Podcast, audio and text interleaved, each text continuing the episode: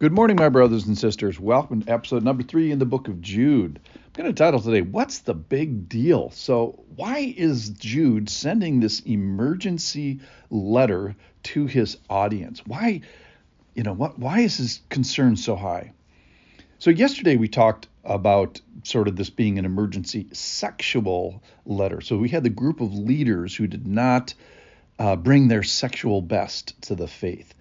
And we we've learned from previous lessons in the New Testament that that the that Christian leaders can fall, fall in three different areas.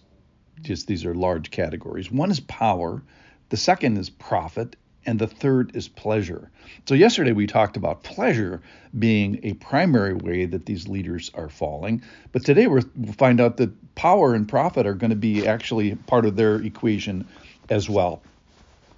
And this equation is if you add unbelief and disobedience and sexual immorality and uh, doing this for your own profit and rejection of authority, you're going to end up with punishment and uh, judgment and woe and destruction.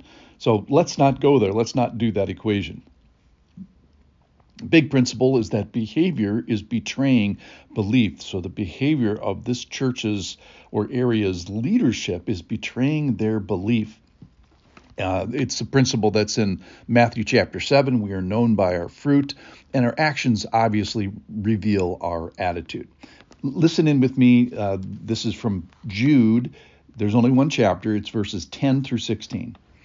But these people blaspheme all that they do not understand, and they are destroyed by all that they, like unreasoning animals, understand instinctively. Verse 11 Woe to them, for they walked in the way of Cain and abandoned themselves for the sake of gain to Balaam's error and perished in Korah's rebellion. So, a couple of Old Testament references we'll talk about. Verse 12 These are hidden reefs at your love feasts, as they feast with you without fear, shepherds feeding themselves, waterless clouds swept along by winds, fruitless trees in late autumn, twice dead, uprooted, wild waves of the sea casting up the foam of their own shame, wandering stars, for whom the gloom of utter darkness has been reserved forever. It was also about these that Enoch, the seventh from Adam, prophesied, saying, Behold, the Lord comes with ten thousand of his holy ones to execute judgment on all and to convict all the ungodly of all the deeds of unrighteousness that they have committed in such an ungodly way and of all the harsh things that ungodly sinners have spoken against him. Wow, big wrath. Verse 16 These are grumblers, malcontents, following their own sinful desires. They are loud mouthed boasters, showing favoritism to gain advantage. All right, so let's start with verse 10. So they blaspheme what they don't understand.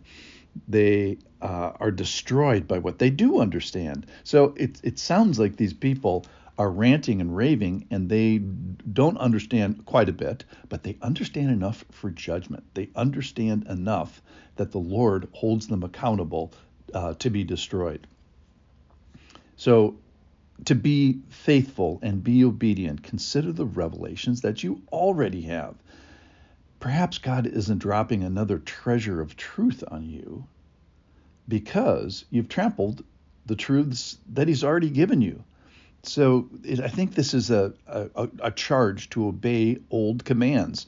We looked at Hebrews chapter 13 and a, and a strange guy from the Old Testament, Barak, and that was his charge was to obey the, the commandments that had already been given. Then in verse 11, we find references to Cain, that's way back in Genesis chapter 4, and it says in Genesis 4 that God had no regard for Cain's sacrifice. So Cain was very angry and his face fell, so he gets angry at God. The Lord said, Cain, why are you angry? If you do well, will you not be accepted? In other words, there's a remedy here. I've, I've, you, you can give a good sacrifice. I'm, you know.